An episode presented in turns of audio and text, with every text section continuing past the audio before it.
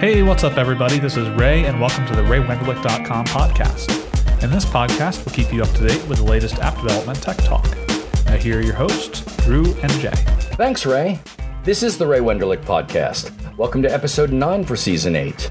This episode was recorded on Monday, Monday, the 5th of November, 2018. I'm Dru Freeman, here with my high but not maximum audio quality season 8 co host, Jay Strawn. Thanks, Dru. We have a full show today. Our guests for this episode are Caroline Begbie and Marius Horga, uh, co authors of the book Metal by Tutorials. Marius is an app developer and Metal API blogger. He's also a computer scientist with more than a decade of experience with systems, support, integration, and development. You can often see him on Twitter talking about Metal, GP GPU, games, and 3D graphics. When away from computers, he enjoys music, biking, or stargazing. Caroline is an indie iOS developer. When not developing, she's playing around with 2D and 3D animation software or learning Arduino and electronics. In her past, she's taught the elderly how to use their computers, done marionette shows for preschools, and created accounting and stock control systems for mining companies. We're also joined by Jessy Caterwaul, tech editor for the book. Jessy, fascinated by technology consistently making learning easier, he enjoys exploring new techniques involving creative software and hardware combinations and imparting that experience to others. Along with his wife Katie, you'll find him doing so around here in the form of video tutorials. Jessy is also one of our wonderful friends from Razeware. Guys, thanks for showing up. And this was wonderfully a difficult show for us to uh, schedule, as, as we all know, because we've got people from pretty much everywhere. Jay, myself, and Jessy, I believe, are all in the east coast of the United States. Caroline, which time zone of Australia are you in? Uh, I'm not sure. I'm Brisbane. Brisbane. I don't know. Yeah, don't know what it's Australian, in, Australian uh, Eastern Standard, I think. sorry. From now on, we'll just assume that Brisbane is the time zone. And Marius, where are you located today? I'm uh, I'm in Chicago, Central Time. So it, it's it's been a bit of a struggle, but I mean, it's wonderful to be able to get everybody here for this book. Metal just continues to be something that Apple has found an amazing niche with, uh, a way to get us to jump from OpenGL to something that I'm finally seeing. Uh, I think it was the very last uh, iPad introduction that the console people are finally now doing games, more games for Apple products, and that's fantastic. Metal is a deep topic. Where do we want to start? So we have Metal for uh, more than four years now. Mm-hmm. Metal is a, a low-level framework or API, if you want, uh, for GPU programming. It's a little bit different than any other frameworks in the sense that it's using both Swift or Objective C, but also C++, a C++ based derivation language called metal shading language. This is pretty much like OpenGL's uh, GLSL language that was also C based. It's low level because it uh, all talks almost uh, directly to the GPU. There's only like a little layer left to the bare metal. On the other hand, metal is also a low overhead API. And what that means is, uh, since I mentioned OpenGL before, in OpenGL, the user was doing everything at runtime. And that was creating a lot of performance issues in the past. With Metal, you can compile most of the resources and state validation in the beginning and then just use the compiled code uh, which is mostly shaders. Those are compiled in the beginning. Quick question: Was was Metal now? And this may be just a, a hardware curiosity. Was Metal the necessary ticket to allow the Apple products to have the external GPUs? It was was Metal sort of that that tool that helped us get there? And that question, obviously, for any of you. Uh, I think external GPUs works with any GPU framework or language. Possibly, it it makes it easier to use external GPUs. Well, I know that the API itself gives you a, a well, maybe maybe the API for using the GPUs, the external GPUs, is that part of Metal or is that something separate? Um, I think the operating system detects the external GPU as a new hardware piece that you're attaching to your machine, and then, of course. Uh, you've got metal to talk to it. That's the only way to access it. Okay. So we got a, a rough idea of metal, Marius. Obviously, and this is important because uh, I, have I've looked through. I, I I've been playing with metal. I'm more of a top level guy, but I have I've I've gone through Caroline's tutorials and, and I'm and I'm looking forward to reading the the tutorials book. Is it time to give up on OpenGL? Why why why should we? What what is the need to go to metal? What what advantages do you have for taking that now? It is the time, and uh, one of the reason is because Apple tells us to do that. they warned us that it's becoming deprecated. It's going to be there for like maybe a couple more years. I don't know how long, but um, on the Apple website, we already have uh, uh, directions and uh, uh, documentation on how to transition our code from OpenGL to Metal. And Marius, is, Marius has just proven that 10 years of experience. He knows how Apple works. And that's when Apple says, We suggest you do X. That's Apple's way of saying, Go do X or be left behind. Very true. And, and you hit that on the nose when, when Apple says, Go do that. Yes. Uh, while I was reading about OpenGL and Metal, um, some people say that Metal was built for speed, but OpenGL was built for flexibility. Do you feel like um, we're limited by metal uh, besides the fact that it's mainly for macs. Are there other things that um, opengl is better at and that we're missing out on maybe? Actually it's the other way around. Oh. I, I, mentioned in the beginning that metal is low level it's low overhead and there was one more thing i didn't say about it. It's a unified api so what that means is not only it does graphics but it also does uh, compute tasks such as image processing uh, uh, machine learning and metrics calculations and so on and so forth. So it's definitely built for both speed and throughput. So um, you can, you can use it for for a fast computation task, or you can use it for huge amounts of data processing. It works in both ways. Also, OpenGL is OpenGL is really really old. So the APIs it's using, you know, um, they're really out of date. Not only that, but Apple does one more thing here. So what they do is they will not give us a new driver for OpenGL. So that means your computer will talk to the GPU on a driver that is maybe two years old or three years old. And uh, in, in the world of GPUs, you need to update the driver maybe not every month, but at least like three, four times a year to keep it current and at maximum capacity with the framework new features. There's a couple of phrases and terms that we're going to be throwing around repeatedly, and I'd love to get a nice, succinct way of talking about these specific terms, and that is the pipeline and the shader. Because I, I admit, when I hear shader, I only think of shading. And I know that there's so much more involved with it. Uh, so, the metal pipeline is a series of GPU stages. So you set up your pipeline options before you start drawing anything. And the pipeline stages might be something like um, set up your two shader functions, which I'll come back to. You set up whether you want blending on the GPU. You set up whether you want tessellation, for example. Tessellation is where you create uh, triangles on the GPU. So you set up a pipeline for every single one of the pipe, various drawing. If you're if you're drawing various objects, you'll need to have multiple pipelines for each object, depending on what you want them to do. So you set up all your pipelines to start, and then when you draw the objects, you pull in this pipeline that you've set up and send it to the GPU.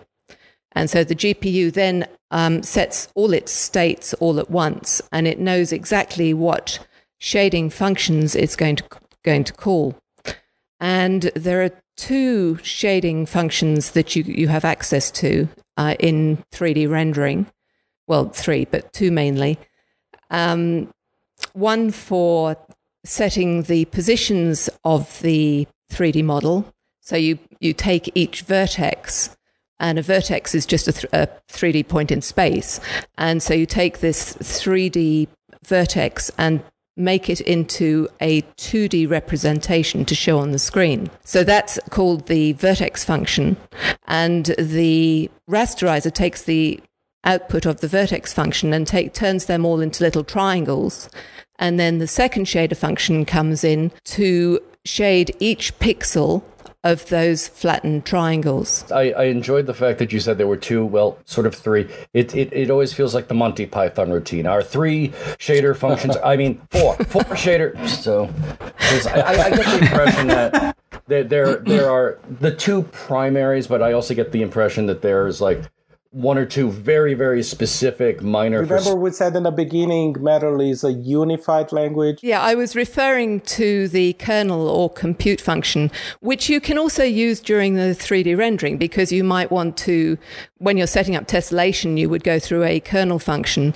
So there are three functions but primarily if you're just rendering a simple object you only need the two vertex and um, shade, uh, fragment functions. I have to step back, and having gone through uh, Caroline's uh, in original tutorials, there's a, a, process of wrapping your mind around the actual realization of that concept of millions of functions a second. Because as you go through these shader functions, you you feel like there's uh, you you feel like how you know I'm, doing this for this object and i'm doing this for this object and there's just so much code and wrapping my head around that. Uh, caroline you had something you wanted to add there. Yes i meant to say that um, one of the great things about rendering on the gpu is because 3d models are made up of sometimes millions of vertices you you don't want to process each vertex one by one.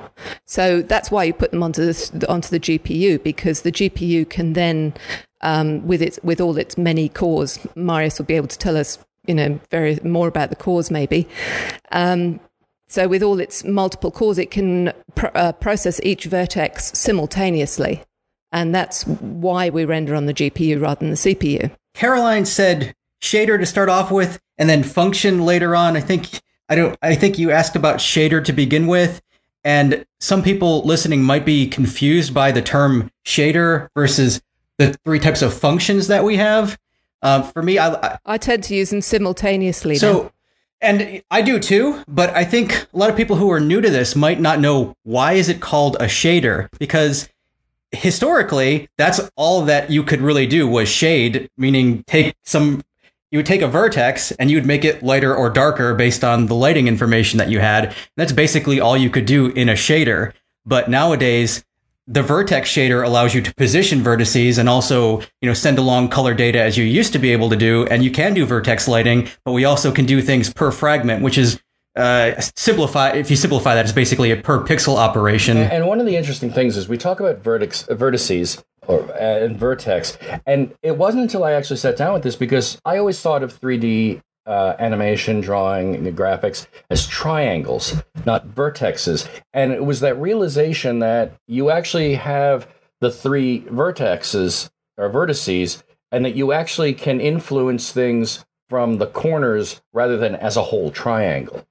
If I if I'm understanding that correctly, I think interpolation is the key to understand. The data is in the vertices, but then you have rasterization, which I think Marius is going to talk about a little later, and that's why we can see things in the end, basically, because of all the interpolation happening between the vertices. It's that concept of just trying to picture the the way that I, I pictured it at its most simple uh, when I was thinking about vertices was just thinking about something like for people who play D and D, something like a twenty-sided die, or something that was basically just a very simple block made out of triangular faces. That's not that's interesting because that's not how I picture a three D model. I always picture it as like cloud points.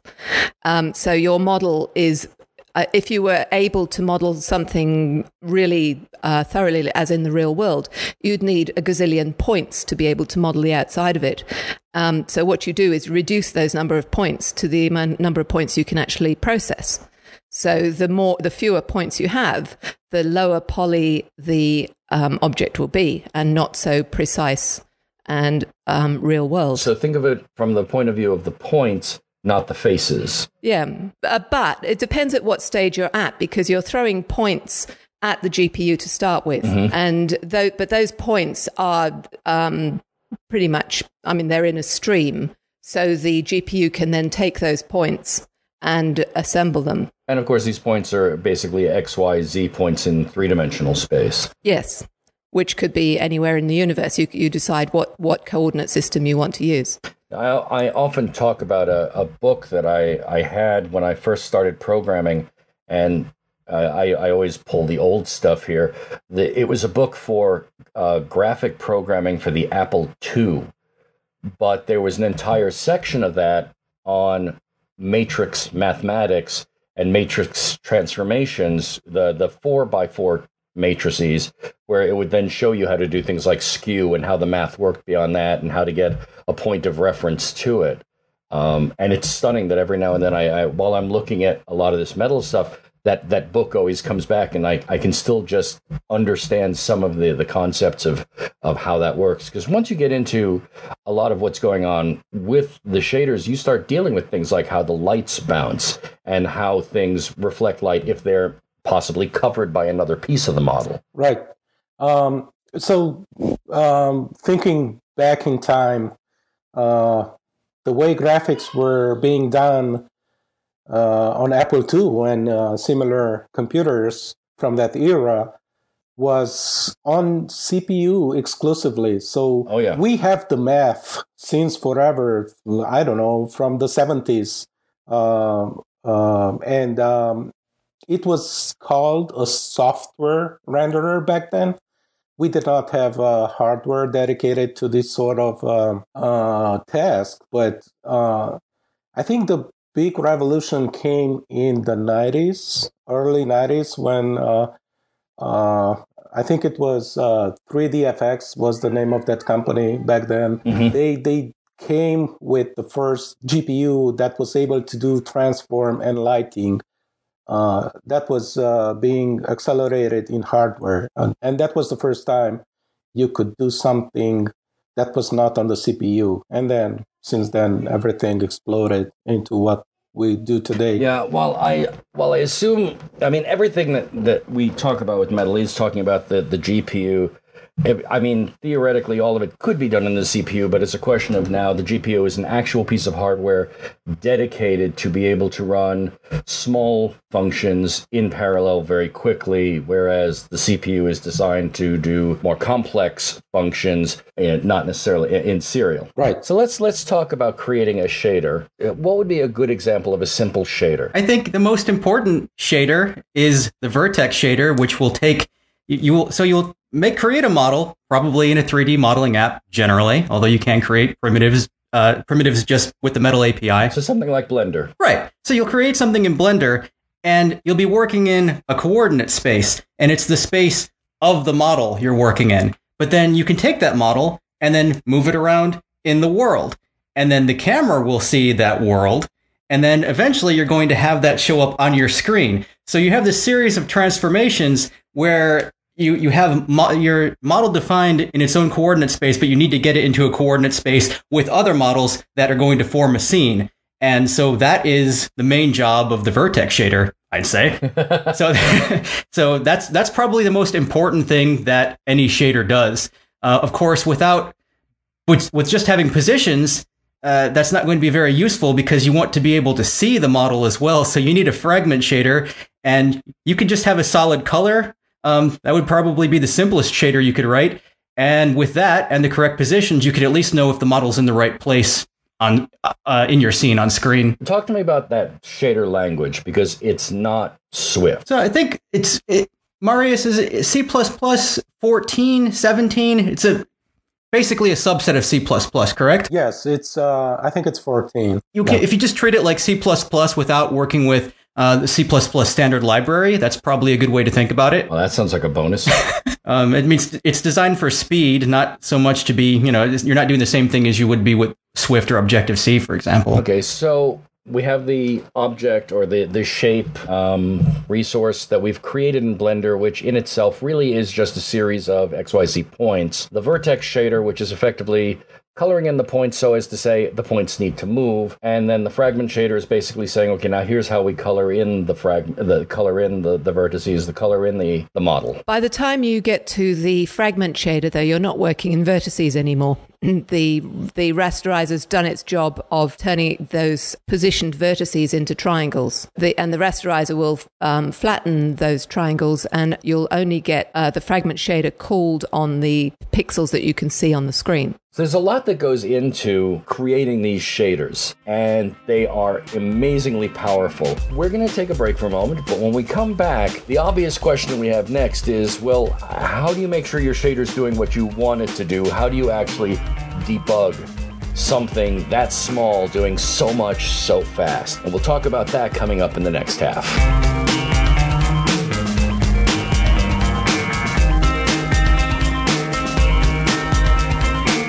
And welcome back to the second half of the show. A special thank you to all of our guests here tonight. So, when we left off, we talked about what goes into shaders and what shaders are. It's not like I can just step through this in Xcode, is it? Well, actually, yes, you can as of 2018 WWDC. We love you, Apple! because the GPU is, is kind of hidden and you don't really know what's going on it going in, in on inside it. And um, so whereas in on the CPU you can you can do the breakpoints and you can just step through code, and it was all very much easier. But um, on the uh, Xcode now has this separate debugging process where you can press a button and capture a frame. So when you look at that frame, you can see everything that's on the GPU. You can see all the memory buffers. You can see all the textures it's got there. You can actually look at your shader code for that particular frame and for that particular thing that you're drawing. And so then you can go one step deeper as of now into that shader code and you can see what the GPU is, how the GPU has interpreted that and the actual values it's put in there. So you can't actually step through the code as it's running, but you can take a frame and see all the values that the GPU has worked out that the shaders should be. And this is this is fantastic for if you're working out distances from the camera because I never get that right first time. And you know, um, one of the, one of the ways of debugging that I used to do was return a value as a color, as Jessy was explaining earlier. So I would take my calculated position and return it as a color, and the color of the 3D model with that particular color to color to see if the to see if the distance was actually working. But now breaking it, breaking out this particular frame where where it's calculated, you can see the actual values. And so for each line of the shader, it looks it looks just like a playground that you've just run, where each value is on the right hand side of the playground. The uh, shader debugger looks exactly like that. It's so much nicer than it used to be. I mean, if you look up old articles on shader debugging, what Caroline said about, you know, outputting a color for whatever you need to debug. That's what shader debugging had been. So basically, if I had like wow. a, a, round thing, I'd say, okay, if the round thing is going to be in this sort of number at this time, make it red. If it's going to be at this number, make it orange. And that way, when I run it, I can say, okay, it's orange. So that means the number's probably right about here for now, and and you can you can bubble yeah, sort and your then, way. And then you, you and then you, I would use the eyedropper tool, you know, and go into Photoshop, and you know that's and the yeah, it was a nightmare, basically. It took a long time anyway. Now, when you yes. say capturing a frame, is that basically like you're getting almost like a little movie and you're scrubbing across it and saying, this, here's what I want to know at this time? No. Uh, basically, you, you run your app and then you press capture, and it's the frame that it's running at the moment although I believe that you can specify which particular frame while you're running it. Is that true, Marius? I think you just capture the frame which is happening at the, that exact millisecond, but you do capture all of the objects that it comes with, like uh, textures and uh, uh, shaders and everything that's associated with, with that pipeline. But it does sound like you're still sort of throwing a dart at a dartboard to get the frame.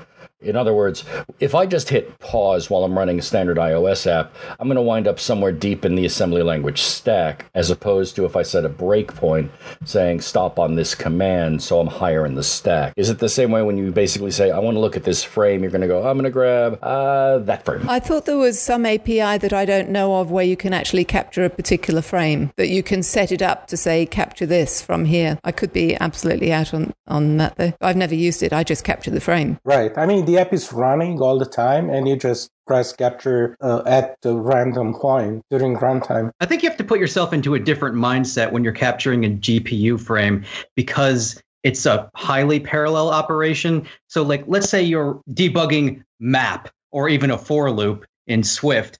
That has the potential at some point to maybe be parallelized, but it's generally going to be serial. You're going to, if you put a breakpoint in that and then continue, you'll see it run once for every time that you expect.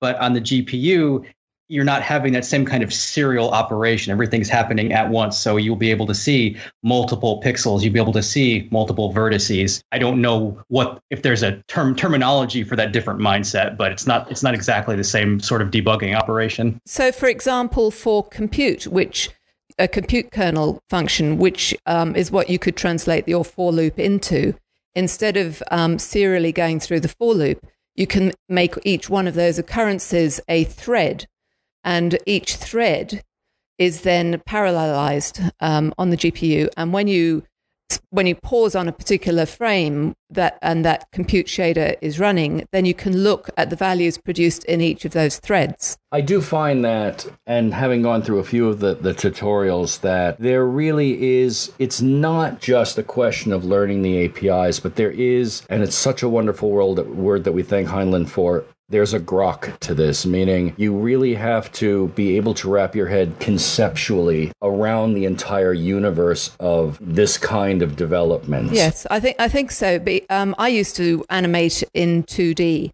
and so anim- uh, when you animate in 2D, you you'd like draw a picture, and then you can split it up and make different joints and everything. And then I um, started creating 3D models. And that was, as you say, it's grokking a different thing because you suddenly realize that a face isn't actually flat. You actually, a face is, is much deeper than you think it is when you're, when you're drawing it. So, um, you know, you're drawing a face in 2D. You, you're not conceptually thinking, well, I'm not because I'm not an artist, I suppose, but I'm not thinking in 3D when I'm drawing a face on a piece of paper. And so when I moved into 3D, it took me a while to understand 3D space which sounds really kind of silly, but it did take me a while to understand that when I was modeling my faces, they turned out to be really flat. Would it be worth, uh, as uh, an experiment or for somebody learning, to try to animate something that would be conceptually 2D, but using the 3D mindset? I, am taking sort of a, a flatland approach to this to understand, but not have so much flying around, to just basically say, okay, I'm going to work in squares and hexagons, but at some point I'm going to have something move into the three dimensional space. So I just program it as if I was programming everything in 3D, or is that way off the mark from how you might go about trying to understand some of this? Well, I think Metal's really designed the metal rasterizer is really designed for 3D. I mean, you can t- you can make z- the z value zero, so you don't have to deal with that. But I think you still have to grok the mindset. So now that we have that feeling of being able to to grab the individual frames and see that, let's roll back to the next thing, and that is we want this complex amount of thing to occur in such a way that doesn't get glitchy for the end run. So now we have a way of debugging it. Can you talk about some of the things that are necessary to make sure it's running to speed well and how you work on that? Most of the uh, profiling uh, tools uh, we've got, I think, even since 2014, but the most impressive one we got this year was uh, the shader profi- profiler, which um, uh, has most of the features for iOS only. So, for example, uh, you can see inside a, a shader function on each line the percentage of time it will take to complete. You can tweak it in real time, modify that variable for example, replace a division, which is a really high, a, a costly uh, operation, replace it with a shift or something else. Save the shader live, reload it without taking a new uh, GPU capture frame, and see that percentage going down. So that's amazing. Uh, one other tool for profiling is the, the metal system trace. This belongs to instruments. So obviously it's uh, outside of Xcode. But an interesting feature that we got recently is triggering the metal system trace with a breakpoint. So you just have this hunch that maybe this draw call uh, is stalling or it's causing a lot of performance issues. You put a breakpoint there, edit that breakpoint. There's an option to trigger a metal system trace in the break breakpoint uh, uh, options. When you run the project, it's going to stop there and uh, launch a metal system trace, which has a really advanced uh, uh, graphed timeline of your application running. You can record for a few seconds uh, and then take a look at pipelines, take a look at resources, take a look at views. Maybe there's something with the view, uh, such as the drawable being held by a different process and it's not free for you to render, and so on and so forth. Um, Oh, uh, for for iOS, you can hover over the line inside the shader, and you get a nice pie chart showing you uh, what took most of the time, like uh, loading and storing operations, ALU operations, which are math operations that um, uh, translate to calculations uh, or driver time, and so on and so forth. I've got an understanding of pipeline. I've got an understanding of the shaders.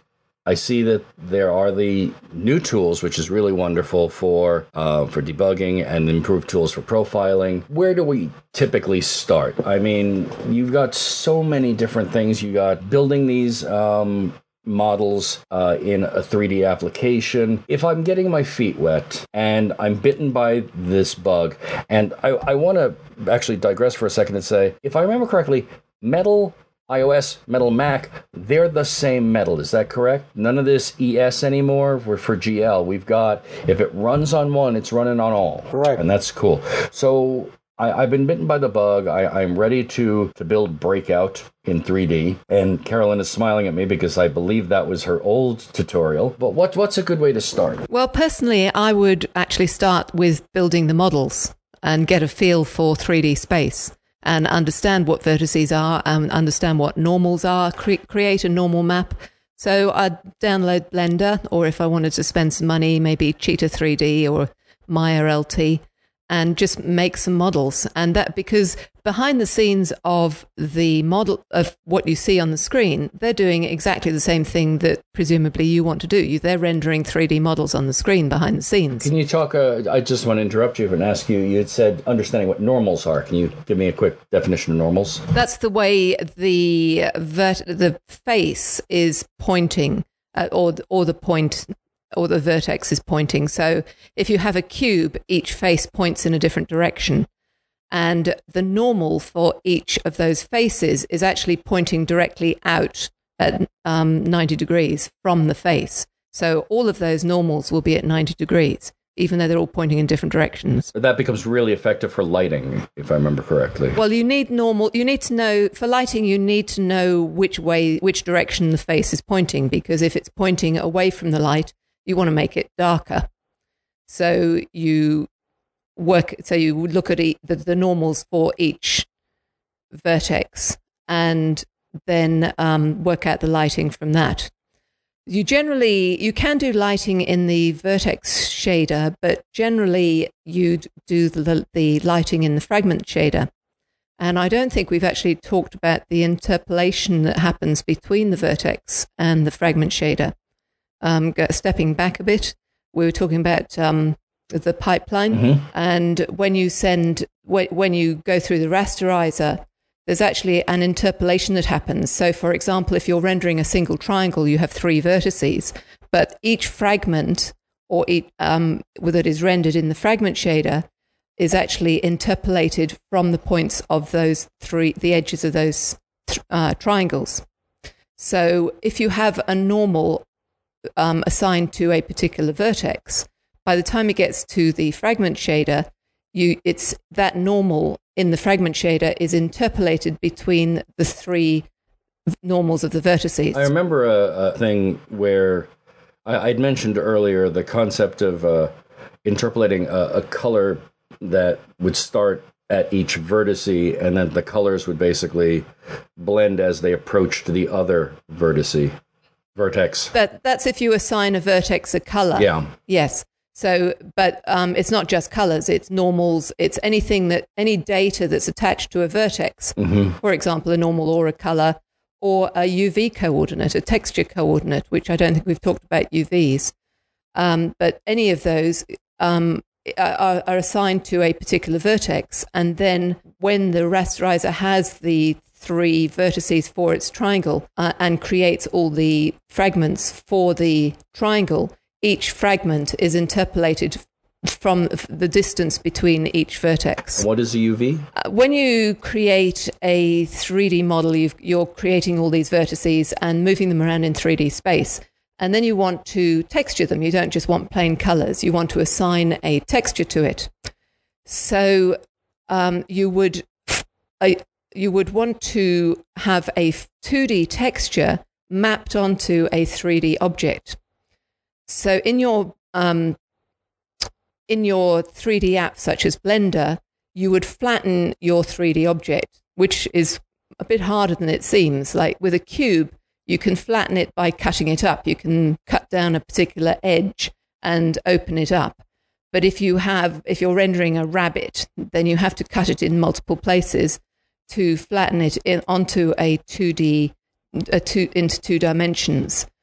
But once you've done that, you can, you, you've put all your 3D vertices into a two dimensional flat field. You can then print out or, or create a texture that ha- has all those vertices mapped on it and take that map into Photoshop or another texturing program to paint onto that texture, which you can then put it, send to the fragment shader, which puts it back into the right position onto the 3D model. So I've, I've got to ask this question, and that is if I have a, a 3D object that actually part of it sits in front of another part of it. Well, that that's part of the unwrapping. Um, when you create your when you cut your edges, you would make sure that you cut in certain positions so that you can pull it open. So, so like if you're UV tex- texturing a head, you might cut a line down the back of the head and pull it open, pull it open from the back and stretch it out into a big round flat shape. It sounded like you were describing a horror movie just for a second. I was just thinking that, yes. I was trying to actually think of a horror movie where they'd done that, but I don't watch them. so you went with head, and I was so hoping you'd go with something like, say, oh, I don't know, a teapot. And, and there is, obviously, a, a, couple of people left. The reason I bring up teapot is, was that not the that was one of the original ex- the, the, the proof of concept for 3D drawing. The Utah teapot. Yeah, I think you're talking about. Yeah, we'll, we'll have the Utah teapot in the sh- in the show notes. One one thing Caroline did not go over is why it's called why they're called UVs. I, I think that we have we have them being called UVs because X, Y, Z, and W were already being used, and then those came beforehand. That's what I've read. It seems to make sense, but we needed you know two dimensions of data, so there you have it. In the shader, though, um, I was talking earlier about how we have these uh, four component vectors, and you have two options in metal you can either refer to the components as X, Y, Z, and W, or R, G, B, and A. I don't, I don't think I mentioned that before. But another way, you know, to map between colors and positions or directions, um, and there is no U and V available. There in OpenGL we had STPQ, but that didn't translate over to metal. Mm. I never, I never used them. I always used X, Y, Z or that kind of thing. And this takes you all the way back to Fortran and why integers were integer loops were i through n uh, because it was first two letters of integer.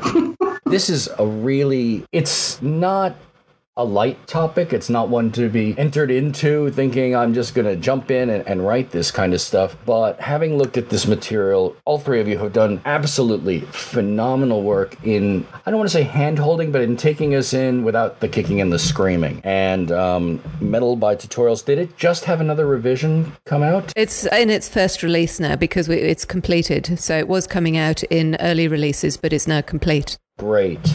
And that's obviously available at raywenderlich.com. We'll have the link to that in the show notes. Jessy, Marius, Caroline, knowing that you're all coming in from different times and time frames, uh, some of us were at coming up on 10 p.m. Some of us were coming up on 11 a.m. at this point. And that on top of the fact that clocks changed in some of these countries. I really appreciate all of you guys coming together to do this show. And as always, if you're listening to the show and you have questions, you can either go to the forum that's available for the book, you can go to the forum that's available for this episode. Thank you guys so much for doing this with us today. Thank you. Thank you for having me. for having us. That is going to wrap things up for this episode. We will be doing another episode in just a few weeks. And until then, it is time for us to turn back to the Emerald Castle. Ray, back to you. And that's a wrap. Thanks again, everybody, for listening to the RayWenderlich.com podcast. We hope you enjoyed it, and don't forget to leave a rating on iTunes. See you next time.